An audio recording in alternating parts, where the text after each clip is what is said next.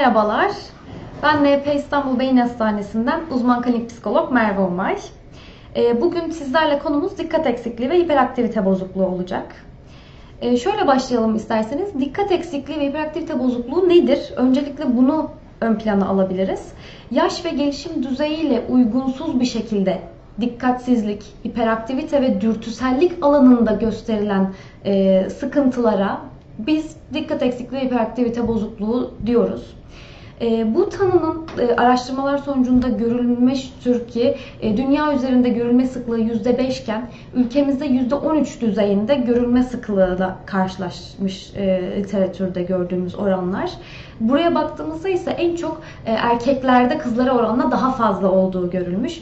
E, zaten yapılan e, okul gezileri olsun, kendi çocuklarımızdan olsun ve çevremize baktığımızda ise e, erkek çocuklarının daha hareketli olduğu, kız çocukları ise biraz daha sakin olduğunu görüyoruz. Dolayısıyla erkeklerin bu tanıya alma ihtimali kız çocuklarının oranla daha fazla olmaktadır. Peki e, bir erkek çocuğumuz var ya da bir çocuğumuz var diyelim bu tanıyı ne zaman alacak, biz nasıl gözlemlemeliyiz onu diye baktığımızda Tanının belirtileri e, minimum e, ilk ilkokul çağında ortaya çıkmalı ve tanı 12 yaş öncesinde bu belirtileri kişi çocuk gösteriyor olmalı diyebiliriz.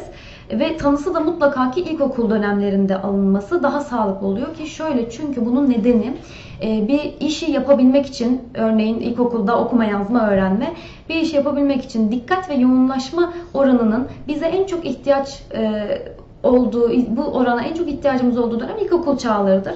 Bu yüzden bir çocuk en çok dikkate ilkokul çağlarında ihtiyaç duyar ve bu alanda ortaya çıkan sıkıntılar bize bu tanının koyulabilme e, durumunu söylüyor. E, daha sonra bu tanıyı tamam gözlemliyoruz. Çocuğumuza bir hareketlilik var diyelim. Bunu biz gözlemledik. Ne yapacağız? Bir uzman çocuk ergen psikiyatrisine başvuruyoruz. Kimler tarafından konulur noktasına mutlaka ki bir uzman çocuk ergen psikiyatristiyle görüşmemiz gerekiyor.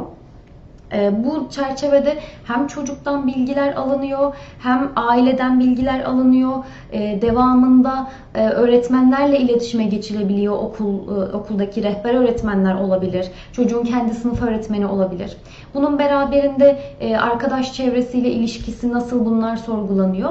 Bütün bunların dışında tabii ki bir klinik muayene ve psikometrik değerlendirme süreçleri de işin içine sokuluyor ve bu sürecin sonunda eğer varsa bu tanıyı alabiliyor çocuk. E, bu tanının belirtilerine daha ayrıntılı baktığımızda aslında üç alanda kendini gösteriyor. Yani her hareketli çocuk e, hiperaktif değil. E, bu anlamda hiperaktivite hep ön plana çıkmıştır ama biz tanının aslında 3 alt başlıkta konulduğunu görüyoruz.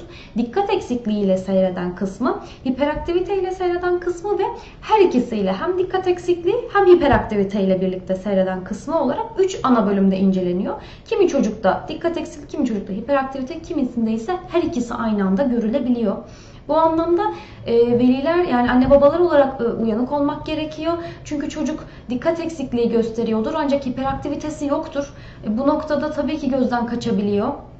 Hiperaktivitesi olanlar daha çok ön planda olarak gözleniyorlar ve etiketleniyorlar. Ama her üç çeşidi de gözüküyor. Peki bunun biraz daha ayrıntısına indiğimizde dikkat eksikliği e, bölümünde neler var? Dikkat eksikliği ile gidiyorsa çocuk ne yapıyor? Detaylara inmekte zorluk yaşıyor e, yoğun düşünme gerektiren işlerden kaçınıyor. E, tam olarak dinlemez görünüyor. Siz ona bir şey anlatıyorsunuz ama o size dinlemiyormuş gibi olabiliyor. Sorduğunuzda geri yanıt alamayabiliyorsunuz. Verilen komutları izlemekte güçlük çekiyor bu çocuklar. Eşyalarını unutuyorlar e, kaybediyorlar. Eşyanın dışında başka unutkanlıklar da yaşayabiliyorlar. Ödevlerinin olduğunu unutuyorlar örneğin okul çağı çocuklarında. Bu tarz belirtiler dikkat eksikliğini bize düşündürüyor daha çok. Ancak bu çocuklar hiperaktif, hiperaktif olmayabiliyor ve sadece dikkat eksikliğiyle aslında daha sakin, e, kurallara uyan ama bir noktada da dikkat eksikliği sebebiyle yaşıtlarının gerisinde kalan aslında en baştaki tam, tanımımıza dönüyoruz burada. Yaş ve gelişim düzeyiyle uyumsuz bir şekilde ilerliyor buradaki süreç. E, hiperaktif boyutuna baktığımızda ise bir çocuk sadece hiperaktivite e, tanısı alıyorsa eğer ne gibi belirtiler gözlemleyebiliriz dersek bu çocuklar durduğu yerde duramazlar. E, böyle motor takılmış gibidirler. Hani böyle bir deyimimiz vardır bizim. E, sessizce bir şeyle meşgul olamazlar. Bazı çocuklara bakarsınız bir köşede sessizce kendisi oyuncaklarıyla oynuyordur ama bu çocuklar sessizce bir şeyle e, meşgul olamazlar. Bir sinemaya, tiyatroya götürdüğünüzde bunun sonunu getiremez sessiz bir şekilde. Mutlaka ki aralarda çıkmak ister, dolanır. Ee, çok konuşabilirler bu çocuklar aynı zamanda. Ee, bekleme gerektiren işleri yapamazlar. Yani örneğin bir sıraya girmesi gerekiyor. O sırada bekleyemez. Ya da işte arkadaşlarıyla e, sıralı bir oyun oynuyorsa arkadaşlarının sırasını beklemeden hemen öne geçebilir. Bu aslında çocukların, bu tarz çocukların kaba olarak görülmesine, etiketlenmesine de sebep oluyor olabilir. Ancak e, bu çocuklar hiperaktivite aslında belirtileri gösteriyor diyebiliyoruz. Tabi bunun yanında dürtüsellik de hakim. Dürtüsellik de e, içinden geldiği gibi davranma ve e, hayır dur beklemelisin, burada senin sıran var e, gibi komutu kendine verememe şeklinde kendini gösterebilir dürtüsellik boyutu. Bu dürtüsellik boyutu da hiperaktivitede daha fazla görülüyor. E, bir de en son dediğimiz birleşik olanı var. Yani hem dikkat eksikliği var hem hiperaktivite tanısı var. Dolayısıyla bu e, tanıyı gösteren çocuklarda da her iki belirtiler karmaşık bir şekilde. Yani çocuk hem dikkatini toplayamıyor, dikkatini sürdüremiyor, dağınık hem de e, hiperaktivitesi var, dürtüselliği var, sırasını bekleyemiyor. Dolayısıyla çok farklı bir tablo ortaya çıkıyor. E, tanı konulma noktasında dediğim gibi uzman e, klinik e, kişilerden ve uzman psikiyatri, çocuk ergen psikiyatristlerinden destek almamız gerekiyor. Ancak bunun yanında da kendimizin de böyle hemen ilk aşamada hani bize ebeveynler olarak neler düşer derseniz ilk aşamada hemen ilk hareketlilikte ya da sadece diyelim ki okulda hareketli eve geliyor hiçbir şey yok ama okulda şikayet alınıyor. İlk etapta hemen bu tanıya evet benim çocuğum hiperaktif ya da dikkat eksikliği var diyemeyebiliyoruz. E, bu tanının alınması için en az iki ortamda bu belirtilerin gözlemlenmesi gerekiyor. Yani hem evde olacak hem okulda olacak diyebiliriz bu belirtilerin. Ve belli bir süre de var tabii ki. Yani diyelim ki çocuğunuz çok iyi, işte ilkokula başladı, e, iyi gidiyor ama bir haftadır çok hareketli olduğuna dair geri dönütler alıyoruz. E, burada hemen hiperaktiviteyi ya da dikkat eksikliğini düşünmeyebiliriz. Çünkü bunun da belli bir süresi var. Böyle bir hafta, iki haftalık belirtilerin görülmesi e, bu tanı konulabilmesi için yeterli değil. O yüzden belli bir süre devam etmeli. E, Birçok farklı ortamda görülmeli e, ve uzman bir çocuk ergen psikiyatrisi tarafından değerlendirilmeli en önemlisi. E, bu anlamda biraz daha aşağı inersek böyle kademe kademe gidiyoruz. Beyinle nasıl bir ilişkisi var bu hastalığın diye bakabiliriz. Eskiden çok daha farklı açıklamalar yapılıyordu etiyolojiye baktığımızda ama şu anda yapılan son çalışmalarda özellikle bu tanının beyinle çok yüksek oranda ilişkisi olduğu görülmüş. Ee, şöyle ki beynin kontrol merkezinden sorumlu bölgenin uyku düzeyindeki aktiviteyle aynı oranda çalıştığı görülmüş e, dikkat eksikliği ve hiperaktivite tanısı alan çocuklarda. Bu da demek oluyor ki çok düşük aktivite düzeyiyle faaliyet gösteriyor e, beynimizin kontrol merkezi.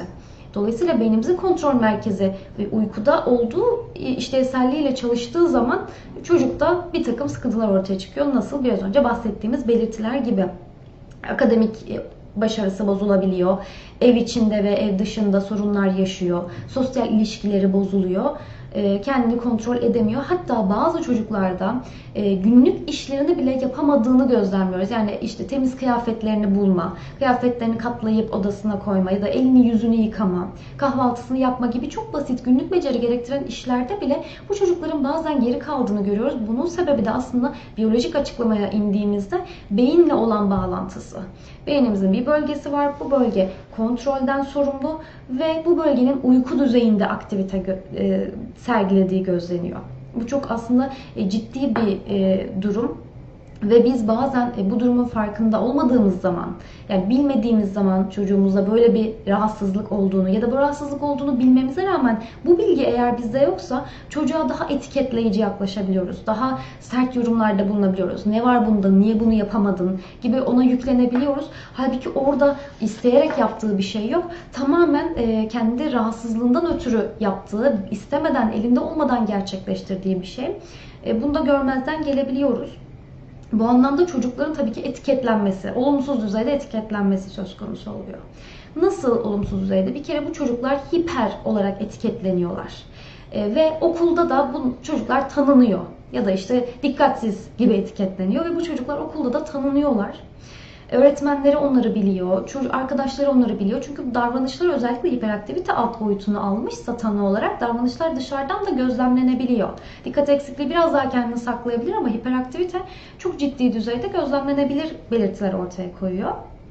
Ve e, nasıl ki biz bize eğer ki bir şeyi iyi yaptığımız zaman sürekli övgüyle yaklaştıklarında biz o iyi yaptığımız şeyi daha da pekiştiriyorsak bu çocuklarda da kötü yaptıkları şeyleri ki çoğu şeyi eğer tedavi almazlarsa kötü yapabiliyorlar.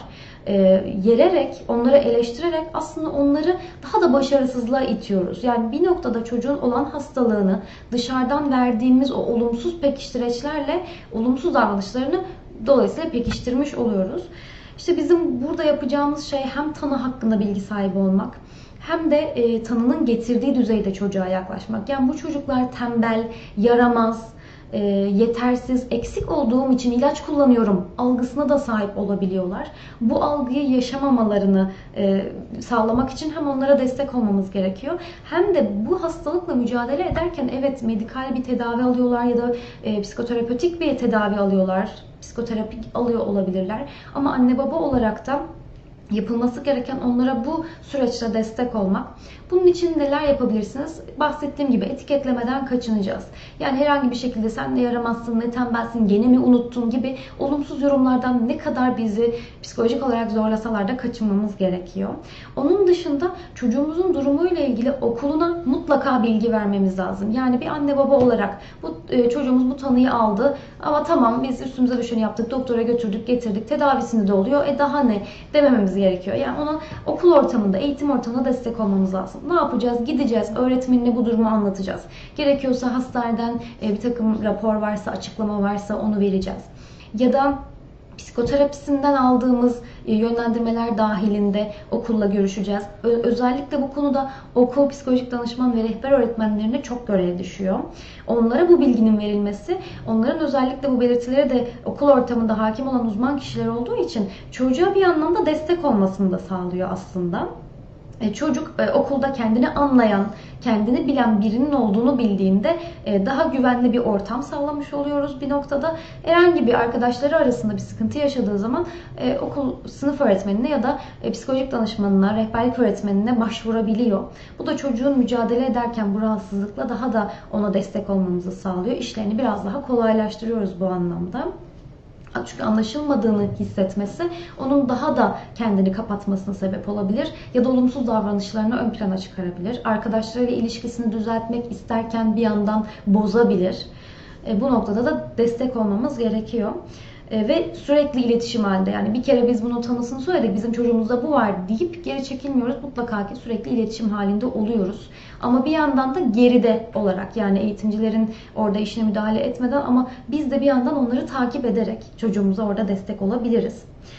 Ee, onun dışında son yıllarda özellikle e, tabii ki çok geçmiş olan bir rahatsızlık bu. Ancak yapılan çalışmalarda özellikle 2000'li yıllarda yapılan çalışmalarda ortaya çıkan bir kavram var. Duygu regülasyonu kavramı ve bu kavramın özellikle dikkat eksikliği ve hiperaktivite bozukluğu olan çocuklarda e, çok sık iletişim halinde olduğu görülmüş. Yani eğer ki e, dikkat eksikliği ve hiperaktivite bozukluğu tanısı almışsa bir çocuk duygu regülasyonunda da sorun yaşama ihtimali çok yüksek. Temel bir özellik olarak bazen ele alınabiliyor bu olan. Nasıl dersek nedir bu duygu regülasyonu? Duyguyu düzenlemekte bu çocuklar zorluk yaşıyorlar. Yani duygu e, engellenme eşikleri e, düşük olabiliyor. Ani bir şekilde öfkelenebilirler, öfkelenebiliyorlar, sinirlenebiliyorlar bir şey yapmak istiyor diyelim, bir oyuncak almak istiyor, bir yere gitmek istiyor. E, ona izin vermediğiniz zaman, hayır dediğimiz zaman e, direkt çok büyük tepki verebiliyorlar. Çünkü en ufak bir engelle karşılaştıklarında bu eşikleri çok düşük olduğu için hemen tepki verme eğiliminde oluyorlar. E, belki diğer sağlıklı gelişen çocukların biraz daha o eşikleri yüksek olduğu için hemen tepki veremiyor, vermeyebiliyorlar. Duygularını daha kolay kontrol edebiliyor ama bu çocuklarda duygu regülasyonu bozuk olduğu için e, dolayısıyla aslında sosyal işlevselliğin bozulması bir noktada bu duygu regülasyonuyla da iletişim halinde olduğu ortaya çıkmış. Bu emosyonel dürtüsellik de diyoruz aynı zamanda buna. Duygularını kontrol edememe, emosyonel olarak e, bu duygularını regüle edememe durumu e, dikkat eksikliği hiperaktivite bozukluğu tanısı alan çocuklarda eğer fazlaysa hastalığın belirtilerini de daha yoğun yaşadıkları gözlenmiş. Yani e, bu dikkat eksikliği, hiperaktivite, hiperaktivite bozukluğu tanısının belirtilerini e, çok daha yoğun yaşıyor duygularını düzenleyemeyen çocuklar nasıl yoğun yaşıyorlar? Bütün o saydığım, biraz önce başında saydığım belirtiler daha da ağırlaşıyor.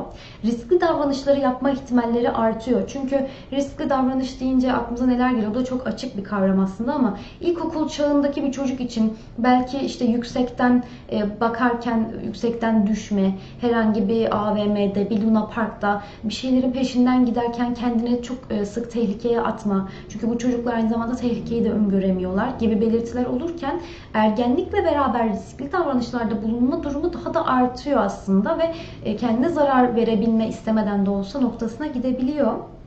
Dolayısıyla e, duygu regülasyonu yoksa riskli davranışlar artabiliyor. Belirtiler daha, daha yoğun yaşanıyor.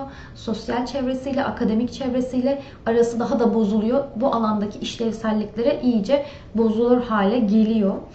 E, bu yüzden aslında duygu yönetimi, duygularını regüle etmesi, düzenlemesi kilit nokta. Bu dikkat eksikliği ve hiperaktivite bozukluğu tanısı almış çocuklardan. E, sonrasına baktığımızda ise e, yapılan terapilerde tabii ki dolayısıyla bu belirtiden ötürü duygu regülasyonu çalışılıyor mutlaka ki. Yani o duygularını birazcık da olsa düzenleme becerisi olmalı ki biz o terapinin devamında çocuktaki başarıyı sağlayabilelim. Bunun için bazen bazı çocuklarda eğer bu duygu düzenleme becerileri çok gelişmemişse çocukta ve hastalıktan dolayı daha da kötü olmuşsa medikal tedavi gerekebiliyor. Anne babalar genelde ilaçlara karşı olabiliyorlar. İlaçların tabii ki etkileri, yan etkileri tartışmalı olabiliyor ancak burada bizim için önemli nokta çocuğun sağlığı ve bazen e, gerçekten e, medikal tedavi başlangıçta alındığında hayat kurtarıcı olabiliyor. Çünkü medikal tedaviyle bir oranda duygularını düzenlemeyi başaran çocuk psikoterapi sürecinde bu psikoterapetik müdahalelere çok daha iyi yanıt verdiği görülüyor. Aslında bu ilaç tedavisini e, yağmurlu bir havada şemsiyemizi açmak gibi düşünebiliriz. Yağmur geçtiği an aslında şemsiyeyi de kapatıp yola daha sağlıklı devam ediyoruz. E, bunun gibi ilaç da aslında o akut, o anda yaşanan o sıkıntıları, çocuğun yaşamasını engellememiz için kullandığımız bir şemsiye gibi. Sonrasında psikoterapetik müdahalelerle daha da sağlıklı hale getiriyoruz. Nasıl bir e, aslında e, psikolog olarak bu alanda nasıl bir psikoterapetik müdahale yapılıyor onun ayrıntısını vermem gerekirse edimsel koşullanma temelindeki tedaviler çok daha faydalı oluyor. Genelde de bu alanda bu şekilde çalışılıyor zaten. E, neler yapılıyor terapide edimsel koşullanma temelinde diye baktığımızda çocuğun davranışları evde ve okulda yapılandırılıyor yönlendiriliyor. Nasıl davranacağı belli bir zemine oturtuluyor. Aslında bu çocuklarda e, dağınık oldukları için her anlamda dağınık yani düşünceleri olsun, yapacağı işleri organize edememe anlamında olsun dağınık oldukları için yapılandırılmış bir ortama ihtiyaç duyuyorlar. Tera terapide ve tedavide biz bu ortamı onlara sunduğumuz zaman çok daha rahat ilerleyebiliyorlar. Ve sonrasında bu edimsel e, koşullu, edimsel koşullama temelindeki tedavilerde çocuğun iyi yaptığı şeyler ödüllendiriliyor. Yani çocuğun bir ortamda yapması gereken şeyi yaptığı zaman bu davranışını destekleyerek aslında pekiştirmiş oluyoruz. Edimsel koşullama temelindeki tedavi bir oranda bunu gerektiriyor. E, bu programın amacı nedir? Tabii ki akademik başarıyı arttırma, sosyal işlevselliği arttırma en önemli amaçlarından bu edimsel koşullama temeli psikoterapilerin.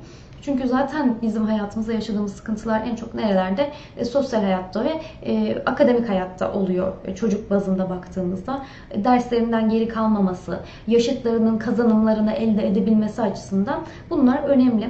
Ayrıca çocukların sosyal iletişimi de tabii ki akademik başarısına yansıyor. Yani bir çocuk ne kadar sosyal olarak e, iletişimi diğerleriyle iyi olursa, arkadaşları tarafından ne kadar sevilirse belli bir oranda aslında akademik başarısı da daha iyi olabiliyor. Mutlu ve huzurlu bir çocukluğu varsa arkadaşlarıyla akademik düzeyde de daha iyi olabiliyor. Akademik düzeyde iyi ise arkadaşlarıyla da iyi olabiliyor. Bunlar aslında birbirini besleyen alanlar.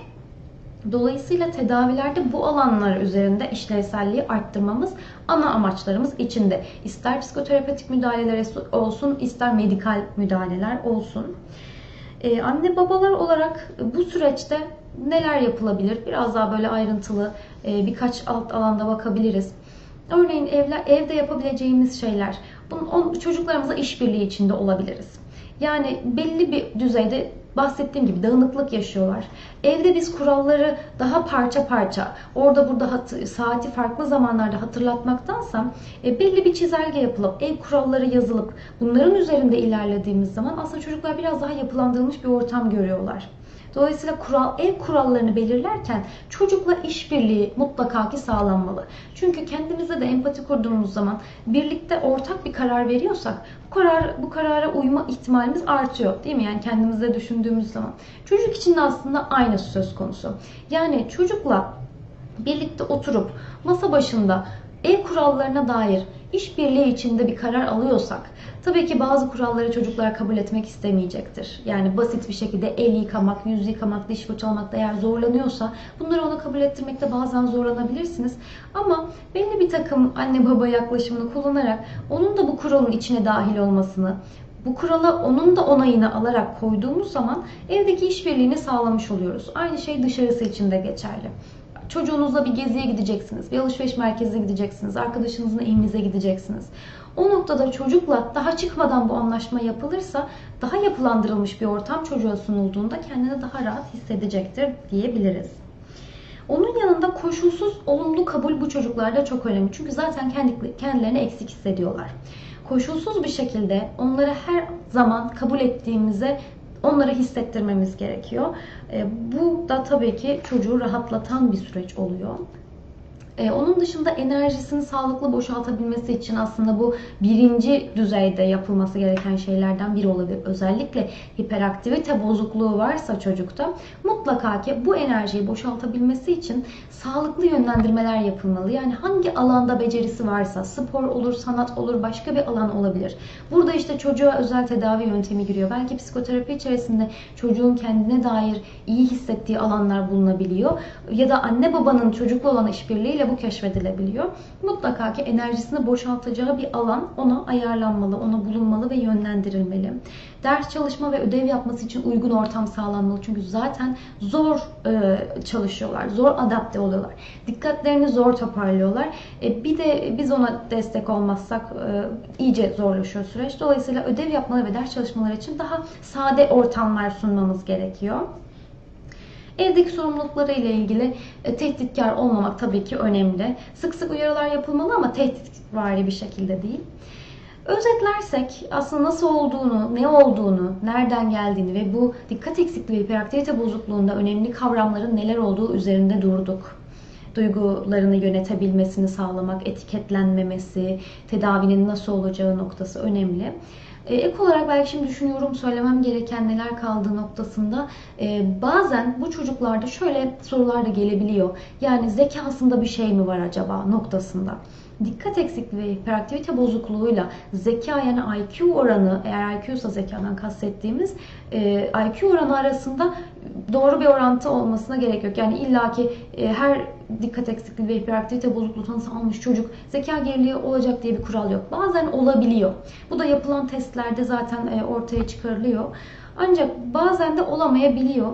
E, bu yüzden mutlaka ki hani zekasında bir şey aramayın. Bazen hatta çok zeki çocuklar da bu tanıyı alabiliyorlar.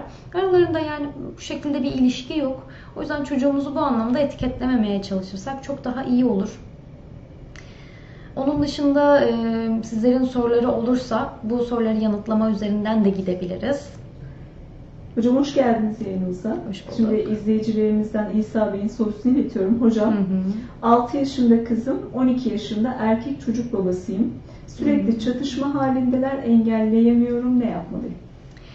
E, bu çatışmaların kaynağı acaba çocuklarından birinin dikkat eksikliği ve hiperaktivite bozukluğu tanısı olabilir mi e, diye düşünürsek hani e, arkadaş akran işlevselliği de bozuluyor bu çocuklarda diye düşündük. Eğer böyle bir durumdan şüpheleniyorlarsa farklı alanlarda bu benim bahsettiğim e, aslında başında programın başına bahsettiğim belirtileri gözlemliyorlarsa ve bundan dolayı mı acaba işlevselliği bozuk kavga ediyor diye bakıp belki bir uzmandan destek alınabilir ya da diğer arkadaşlarıyla olan ilişkilerine bakılabilir kardeşlerin. Çünkü kardeşler arasında çatışmalar çok sık görülüyor. Hemen her çatışmada e, hemen e, bir hastalığa ya da bir işlevsel bozukluğa yorulmamalı. O yüzden e, diğer arkadaşlarıyla iletişimleri nasıl? Bir onları gözlemlemek lazım. Ondan sonrasında eğer diğerleriyle de bozuksa her iki tarafında o noktada bir uzman desteği alınabilir.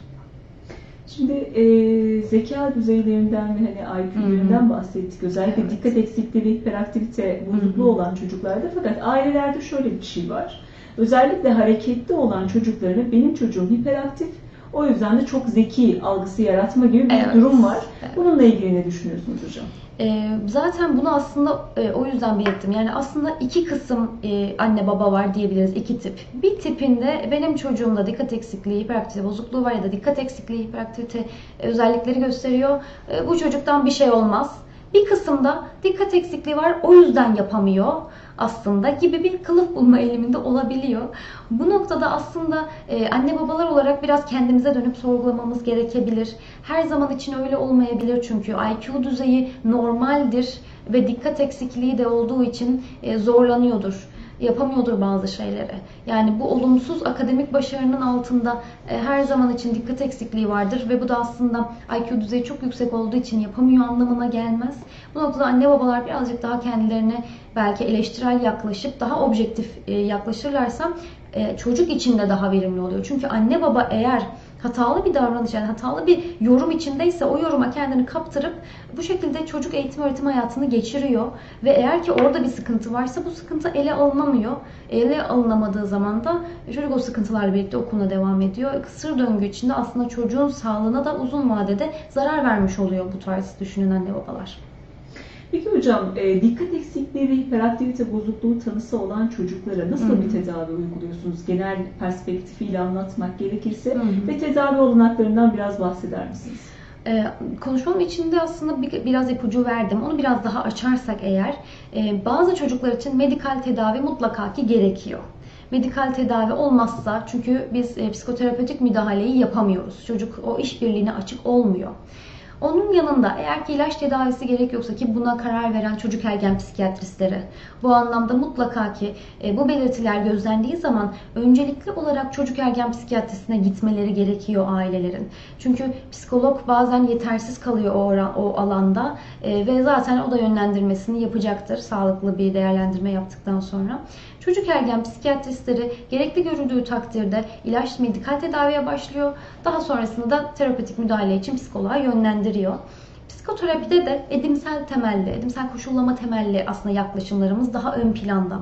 Çocuğu daha yapılandırma üzerine ve en önemli nokta psiko eğitimler burada. Yani çocuğa ve aileye bunun ne olduğunu anlatmak. Çünkü kişi ne olduğunu bildiği bir şeyle daha kolay mücadele eder. Bu çok aslında basit bir mantık. Ne olduğunu bilmediğimiz bir şeyle mücadele etmemiz de çok zordur. Bu anlamda tedavinin, terapilerin birinci basamağı psiko eğitim diyebiliriz e, düzgün bir şekilde, ayrıntılı bir şekilde bunu e, çocuklara, çocuğa ve aileye aktarıyoruz. Sonrasında ise edimsel temelli terapilerimize başlıyoruz. Ve tedavi oranı da yüksek düzeyde iyi seyredebiliyor bu hastalıkta. Tedavi edilmezse ne olur dersek de akademik ve sosyal alanda işlevsellikte bozulmalarla birlikte e, çocuk belki de başarısızlığa doğru yol almış oluyor. Hocam verdiğiniz değerli bilgiler için çok teşekkür Rica ediyoruz. ederim. Bir sonraki yayında görüşmek Görüşmek dileğiyle. üzere.